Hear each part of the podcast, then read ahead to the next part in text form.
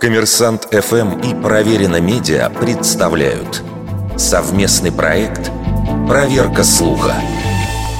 Правда ли, что Билл Клинтон планировал расчленение России на мелкие государства с угодными США режимами? Много лет по литературе и онлайн-источникам гуляют цитаты, приписываемые американскому президенту, выступавшему на закрытом совещании Объединенного комитета начальников штабов вооруженных сил США осенью 1995 года. Глава Белого дома якобы заявил, что бескровная победа Штатов в холодной войне состоялась благодаря промахам советской дипломатии и самонадеянности Михаила Горбачева – а основная задача на следующие 10 лет – расчленение России по югославскому сценарию, развал ее военной промышленности и армии и насаждение проамериканских режимов в отколовшихся республиках.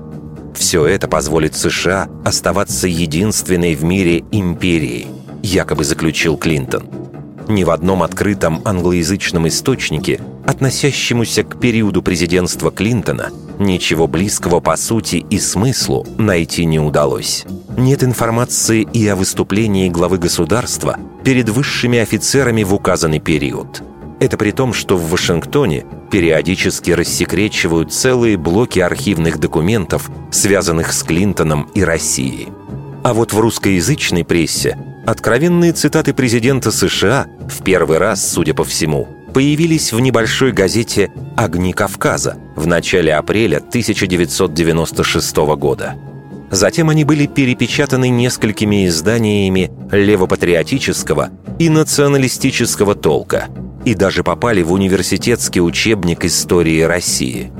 Откуда у авторов малоизвестной региональной газеты мог оказаться доступ к свежему, да еще и секретному американскому документу, совершенно неясно.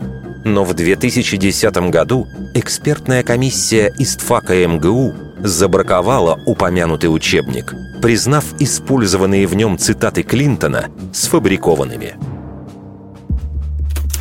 Вердикт. Это фейк.